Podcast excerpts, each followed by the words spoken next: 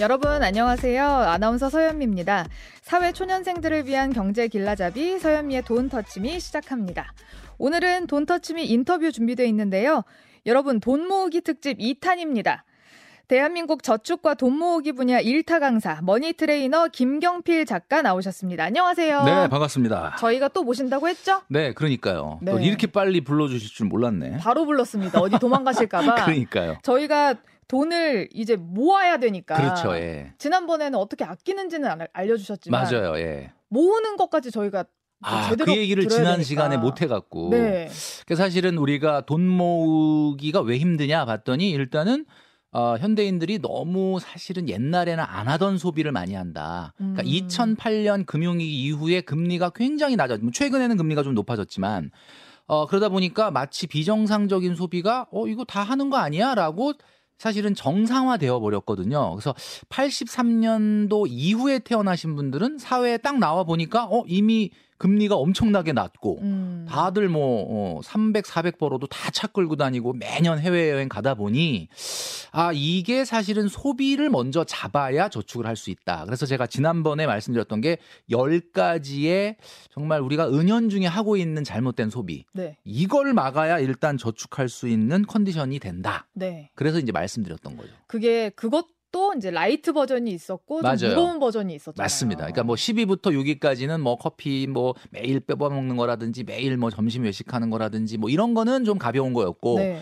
뭐 예를 들면은 뭐 너무 초, 초직주 근접을 해서 주거 비용을 너무 많이 쓴다든지 비싼 차를 탄다든지 이런 것들은 좀 무거운 거였는데 음. 예, 제가 그 지난번 말씀드렸지만은 가벼운 거는 하는데 무거운 거 안 하는 사람은 많은데 네. 무거운 거를 하는 사람은 가벼운 것도 다 한다. 음. 이렇게 말씀을 드렸었죠. 그랬습니다. 그래서 제가 또 해당되는 게 많아가지고 뜨끔하지 않았습니까 예. 지난주에. 어, 들으시는 청취자분들 중에서도 어우 상당히 뼈 맞았다 네. 뭐 이런 느낌 정형외과를 바로 또 달려가시는 가루가 되었다. 예, 그렇죠. 이런 분들 많았습니다. 예. 근데 커피 테이크아웃은 음. 좀 그러니까 제가 이제. 말씀드리잖아요. 커피 테이크아웃을 아예 하지 마라가 네. 아니라 아, 아침에 출근할 때 루틴으로 한 잔, 오후에 3시에 또 한 잔. 이렇게는 하지 마라. 그렇게까지는 하지 아, 마라. 그거는 네. 탕비실의 에, 커피에 대한 모독이다. 음. 아, 그 탕비실 커피가 지금 유통기한 지나고 있으니까 네. 아, 조금 사랑해달라. 뭐 그런 어, 내용이었죠. 알겠습니다. 행복한 순간을 찾다가 상태에서 멀어진다. 그렇죠. 이런 이야기를 해주셨습니다. 행복한 순간을 추구하면은 정작 행복의 상태에서는 멀어진다라는 네. 거거든요. 우리가 보통 좋은 차를 탈때 아, 승차감이 너무 좋아, 너무 잘 달려 이래서 기쁜 게 아니라 아, 문 닫고 딱 내리면서 뒤돌아 딱 봤을 때 아, 내가 저런 차를 타는구나. 이게 하차감 아닙니까? 그렇습니다. 사람들이 하차감. 딱 쳐다보는 그렇죠. 때그 만족감. 음, 하차감이 사실은 잘 보면 내가 이 정도 타, 차를 탈 수 있는 사람이 되었구나. 라는 행복한 상태가 되었던 것에 대한 기쁨이에요. 음. 잘 보면 우리가 좋은 데 가서 맛있는 거 먹으면 막 와 너무 맛있어 해서 행복한 걸 수도 있지만 야 내가 이런 데서 밥 먹을 정도의 어떤 컨디션이 됐구나 이런 거에서 오는 행복이거든요. 네. 예, 그걸 추구해야 된다는 거죠. 음. 그러면 그 상태가 됐음에 기쁨을 느끼는 것은 음, 그 비교를 하기 때문인데요. 음, 남들이 다 거기 가서 그거 먹으니까, 음, 남들이 다 저런 차에서 내리니까, 그렇지. 남들이 다 저런 호텔 가서 즐기니까. 맞아요. 그러니까 이건 이게 사실은 나는 그런 컨디션이 아닌데 예, 내가 그 상태가 아닌데 자꾸 그 행동으로 그 순간을 만들면 안 되는 거지. 요즘 그, 그, B사의 자동차 광고가 뭐 네. 다이나믹한 성능, 뭐 승차감 이런 게 아니에요. 요즘은 광고 문구가 어떻게 되냐면 반복되는 충동은 더 이상 충동이 아니다. 뭐 이게 광고 문구거든요. 어, 이게 뭐냐면은 결국은 그 차를 보고 충동을 느끼면 빨리 질러라, 빨리 사라 이런 건데 네. 사실은 잘 생각해 보시면 내가 그 차를 살 정도의 상태면은 충동이 안 생기겠지. 음. 그러니까 충동이 생긴다는 거는 그 차를 사면 안 된다는 거를 내가 너무나 잘 아는데 있는데. 그러니까 사실은 살만한 사람은 필요를 느끼지 충동을 느끼질 않거든요. 아, 그래서 필요를 느끼지. 그렇죠. 그러니까 음. 이게 여러분, 음, 내가 뭐 남들도 다 가서 먹고 남들도 다 가는데 자꾸 남에 대해서 기준을 찾지 마시고요.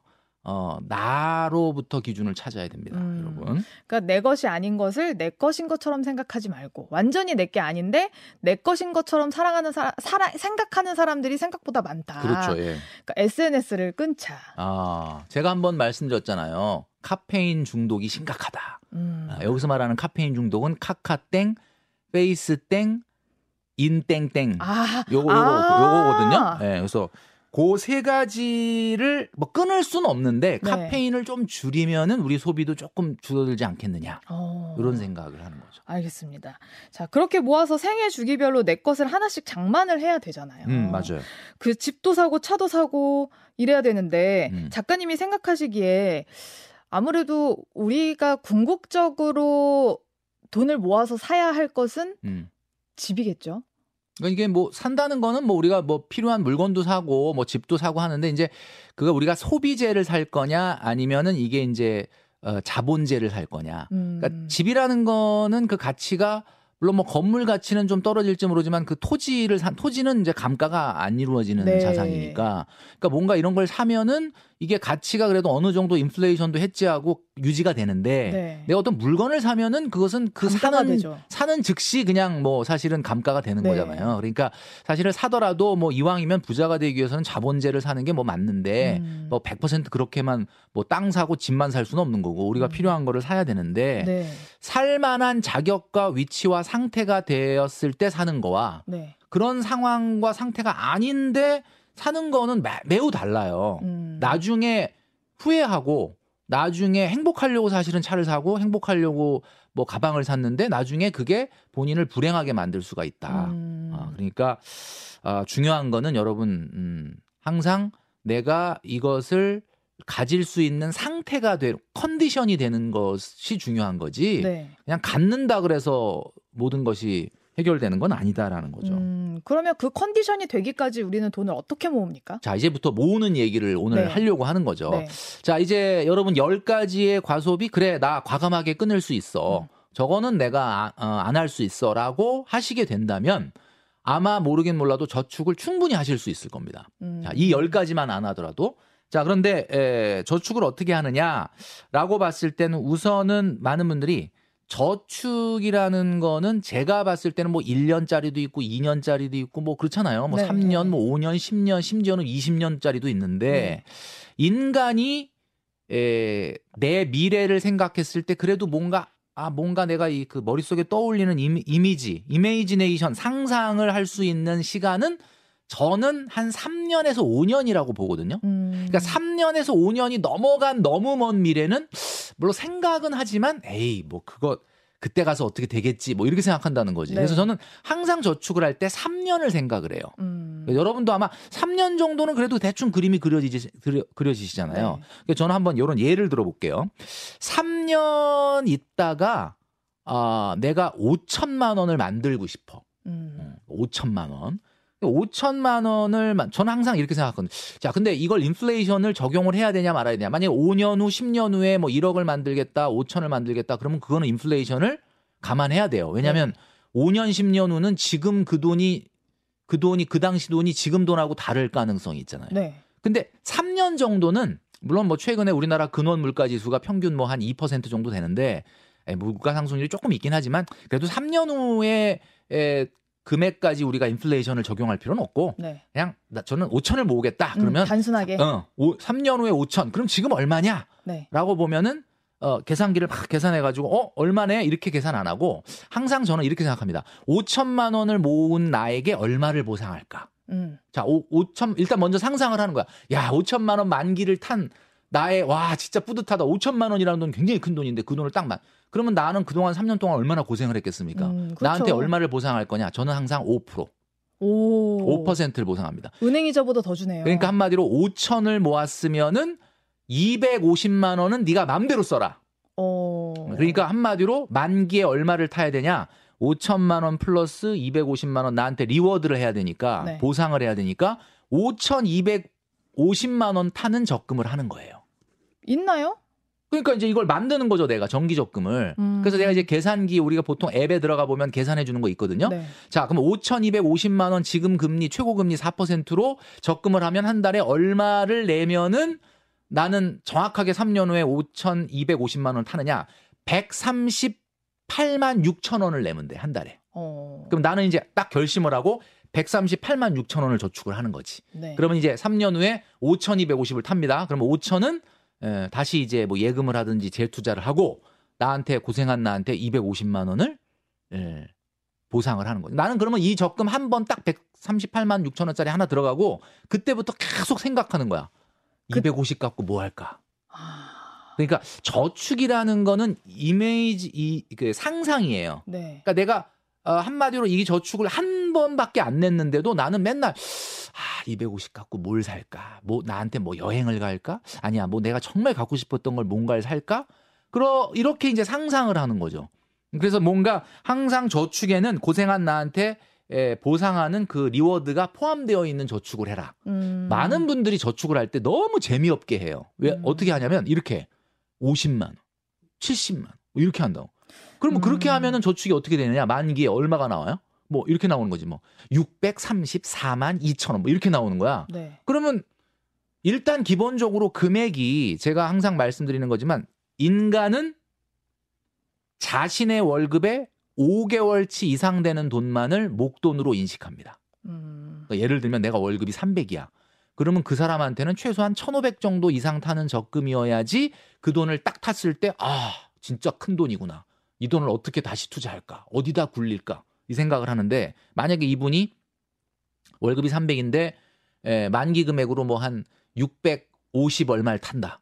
그러면 이분은 아휴, 이거 뭐 650 얼마 그냥 한 150은 어디다 쓰고 500만 원만 어디다가 맡겨 놓을까? 뭐 이런 생각도 하고 음. 어떤 경우에는 그 이거 내가 차 바꿀까? 뭐 이런 생각도 하고 네. 뭐 이렇게 된다는 거지. 그러니까 기본적으로 저는 항상 자신의 월급의 5개월치 이상의 만기 금액을 목표로 하고 네. 대신에 에, 내는 금액을 딱 떨어지는 금액 있잖아요. 뭐 30만 원, 50만 원 이렇게 하지 말고 왜냐면 네. 내는 돈이 딱 떨어지면 타는 돈은 지저분하게 나와요. 아, 근데 지저분하게 내면 근데 지저분하게 내면은. 타는 돈은 깔끔하게 나오는 거지. 뭐 음. 5,300이라든지 뭐 3,000이라든지 음. 이런 식으로 나오니까 뭔가 목표 의식이 딱 생기는 거지. 음. 저축은 좀 그렇게 해야 된다. 근데 저축을 머니 트레이너님은 정말 저축으로 하시네요. 네, 근데 저축을 합니다. 많은 분들은 제가 그냥 저축한다 음. 이러면 아유, 야, 그거 4% 이거 음.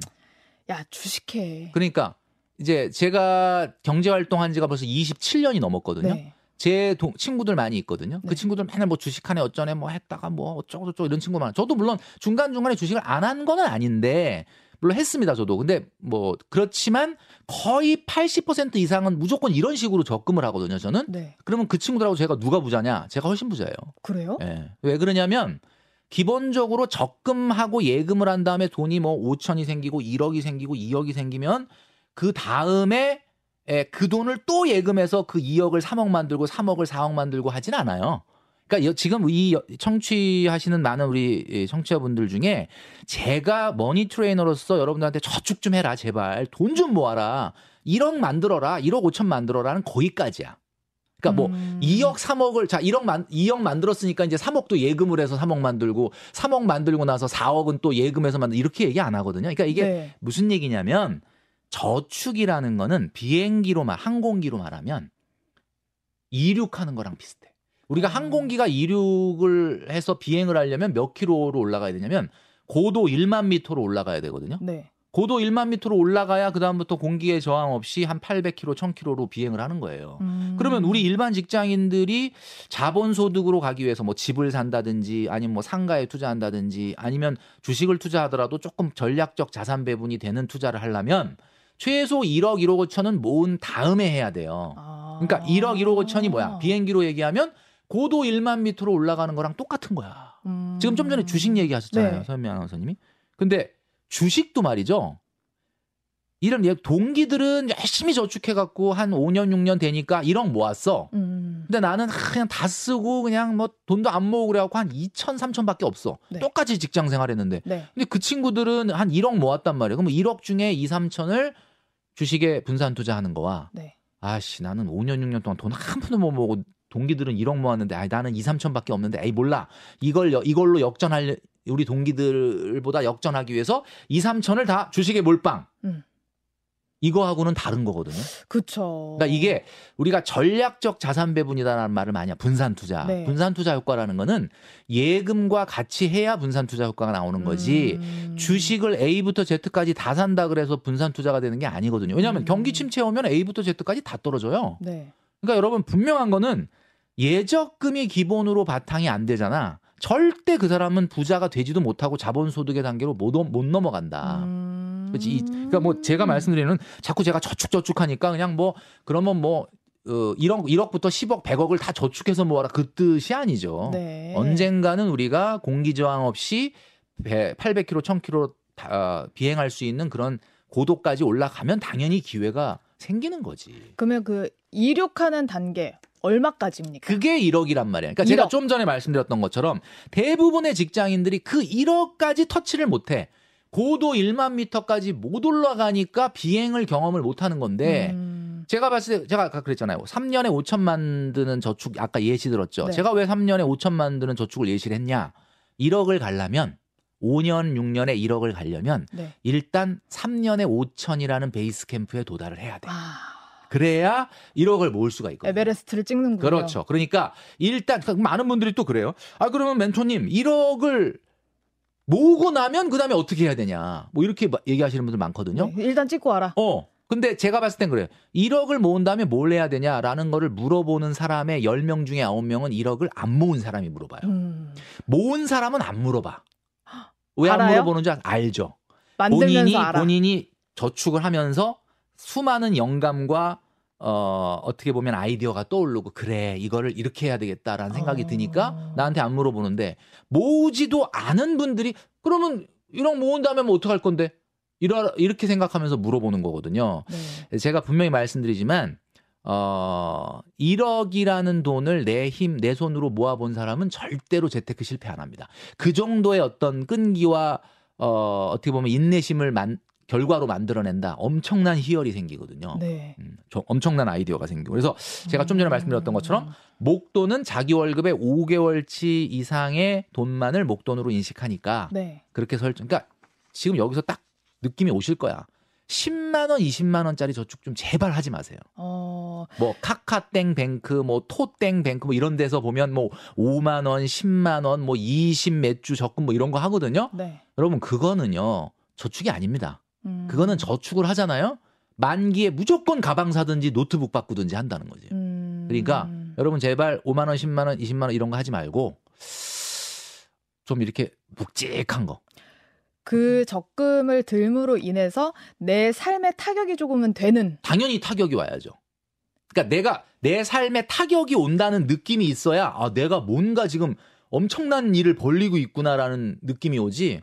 다 뭐 쓰고 그다음에 뭐 할 거 다 했는데도 별 타격 안 오는데도 저축한다. 그거는 10만 원, 20만 원짜리야. 음. 그러니까 그런 저축은 여러분 여러분이 성장하고 있고 발전하고 있고 한 단계로 나아가고 있다는 느낌이 전혀 안 들어요. 그런 저축을 하시면. 음. 그러면 이런 거는 어때요? 만약에 그걸 붓고 있다가 삶에 타격이 너무 와요. 음. 그래서 너무 깨고 싶은 거예요. 어, 중간에. 어. 아, 나 이거 진짜 그만하고 싶다. 그때 그 그땐 어떻게 마음을 부여잡습니까? 뭘 부여잡아요? 깨면 되지. 그러니까 제가 제가 항상 말씀드리는 거는 어 이거야. 저축을 대부분 직장인들이 왜 3천, 5천 이렇게 못 모아 거기까지 터치를 못 하냐면은 하는 거를 두려워하는 거야. 저축 적금은요. 보험이 아니에요. 하다가 뭐 중간에 깬다 그래서 무슨 손실 나는 거 물론 뭐 은행에서는 뭐 중도 해지 이율을 적용한다. 그거는 중도 해지 이율 적용한다는 거는 당신이 이 12개월, 24개월 가면은 4% 주려고 그랬는데 당신이 12 10개월 만에 깼으니까 그거에 뭐 4%에 뭐 20% 빼고 3.6만 준다 뭐 이거지. 뭐 원금이 손상이 되거나 이런 건 아니거든요. 그러니까 손해 나는 게 없다고요. 그러니까 제발 도전을 해라. 부딪혀라. 뭐 한 달, 어, 6개월 있다가 깨든, 뭐, 1년 있다 깨든, 어, 저는 이렇게 생각합니다. 저축은 가다가 중지하면 아니간만 못하리라가 아니고, 네. 가다가 중지하면 간만큼 이익이에요. 오, 이건 진짜 네. 그러니까 또 다른 그렇게- 발상이네요. 그러니까 그게 무슨 얘기냐면 6개월 해보고 7개월 하고 깨고 8개월 한 언젠가는 1년 가지겠지. 아. 그러니까 이게 저축은 자꾸 도전을 하셔야 되는 거지. 뭐 내가 깨는 게 무서워서 내가 시작을 안 한다. 야 이거는 이런 이거는 아니에요. 그러니까 음. 그건 하시고 아까 뭐 그러면 그 깨고 싶을 때 그걸 어떻게 부여잡고 그걸 넘기느냐. 뭐 사실 음, 그거는 이제 뭐 목표 의식이 얼마나 있느냐에 따라서 다른데 해본 분들은 음, 잘 안 깹니다. 음. 이제 그게 왜냐하면 해보니까 여기서 주는 어떤 만족감이라는 게 있거든.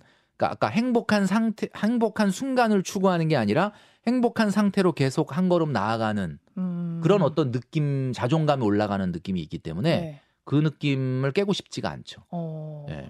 아, 알겠습니다. 그러면 아까 5천만 원이 딱 모아졌어요. 아까 5,250만 원 250만 원. 예, 모았죠. 250, 250 만 원 네 맘대로 쓰라고 하셨잖아요. 250만 원 나한테 보상하는 거지. 네. 고생했으니까. 그거 진짜 맘대로 쓰나요? 그럼요. 여행 가거나. 당연하죠.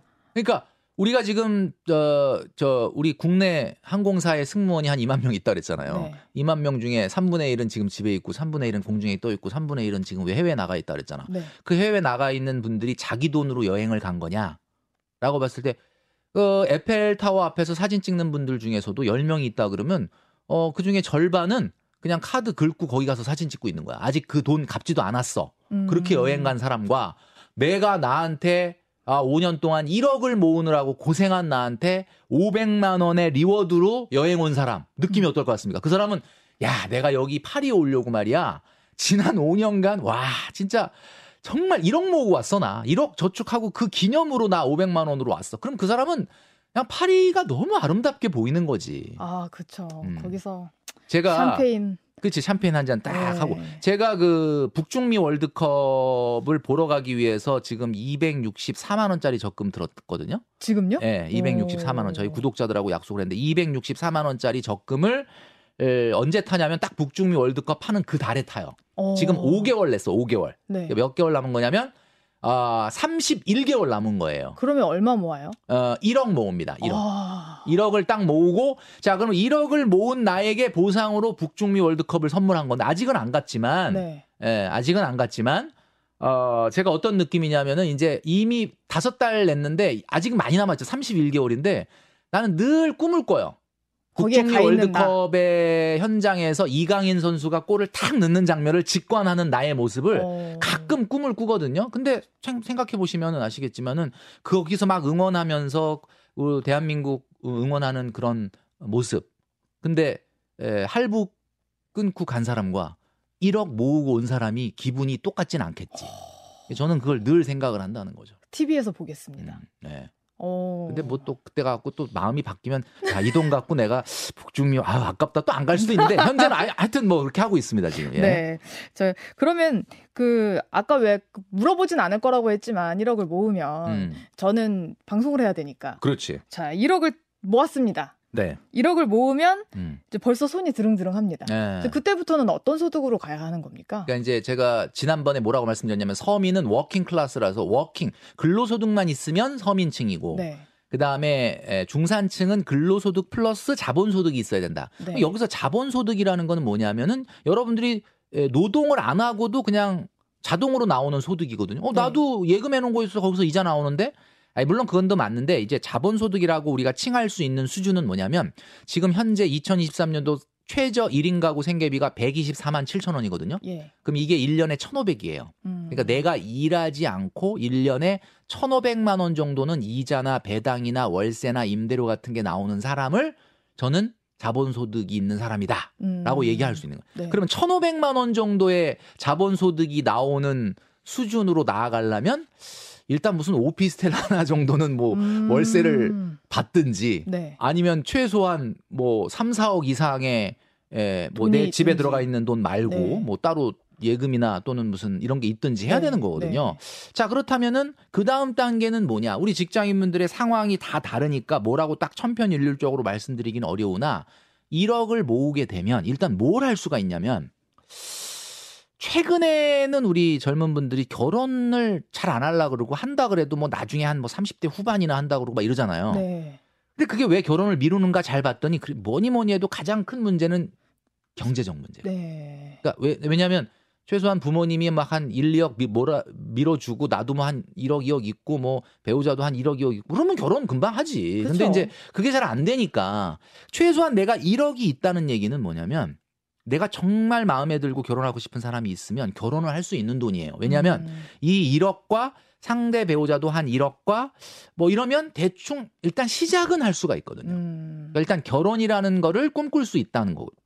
두 번째는 어, 최근에는 이제 청약이 조금 이제 인기가 없어졌다가 이제 에, 다시 굉장히 좀 양극화되긴 하고 좀 뜨거워지고 있는데 네. 청약 같은 경우도 내가 계약금 정도는 밀어넣을 수 있는 돈이 있어야 네. 잔금까지는 뭐 중도금 대출을 해준다고 하지만 음. 내집 마련을 할 수가 있거든요. 그렇죠. 어. 그러니까 뭐 1억도 없는데 막 청약을 뒤적거리고 볼 이유가 없잖아요, 사실. 맞아요. 그러니까 일단 내 집 마련의 꿈과 그림을 그릴 수 있는 최소한의 돈이고. 음. 그다음에 요즘 직장인들 중에 많은 분들이 투자 파는 분들이 많아요. 음. 그러니까 참 저도 놀라운 게 소득이 높 낮지도 않은데 막 뭐 무슨 온라인 커머스를 한다, 맞아요, 뭐 주말에. 또 뭘 한다.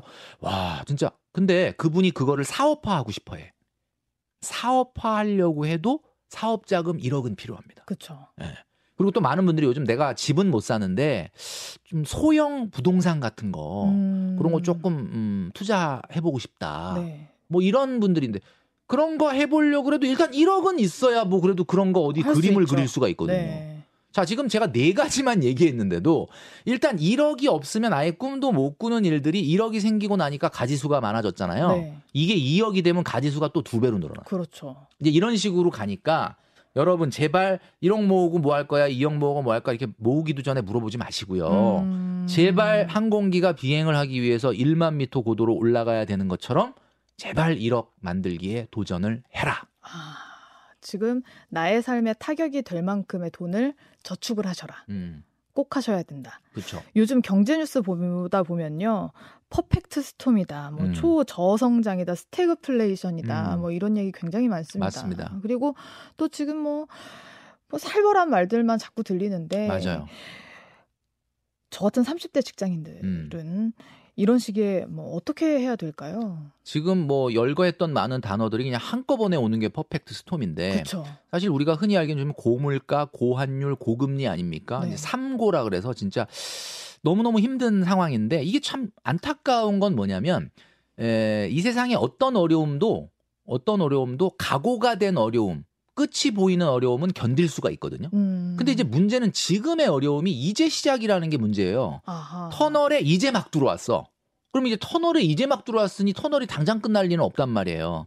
자, 그럼 이런 상황에서는 자산 가격의 변동이 굉장히 커질 수밖에 없습니다. 그러니까 네. 자산 가격의 변동이 커진다는 건 막 요즘 주식 시장을 보면은 뭐 몇달 전까지만 굉장히 또 좋다가 또 최근은 또 굉장히 또 힘들다가 뭐 그냥 어떻게 보면은 그 널뛰기 장세, 예, 자산 가격의 에, 어떻게 보면 폭등과 폭락이 반복되고 있는데 이게 이제 앞으로 계속 반복이 될 거거든요. 음. 이런 상황 속에서 여러분들이 위험 자산에 너무 많은 돈을 밀어 넣게 되면 아까 얘기했던 동기들은 다 1억 모았는데 난 1억을 못 모아서 1, 2천밖에 없으니까 이거 역전해 보려고 주식시장에 몰빵 음. 이렇게 되면 아침 9시에 출근해 가지고 밤에 잠자리에 들 때까지 계속 휴대폰에 노예가 될 수밖에 없습니다. 맞아요.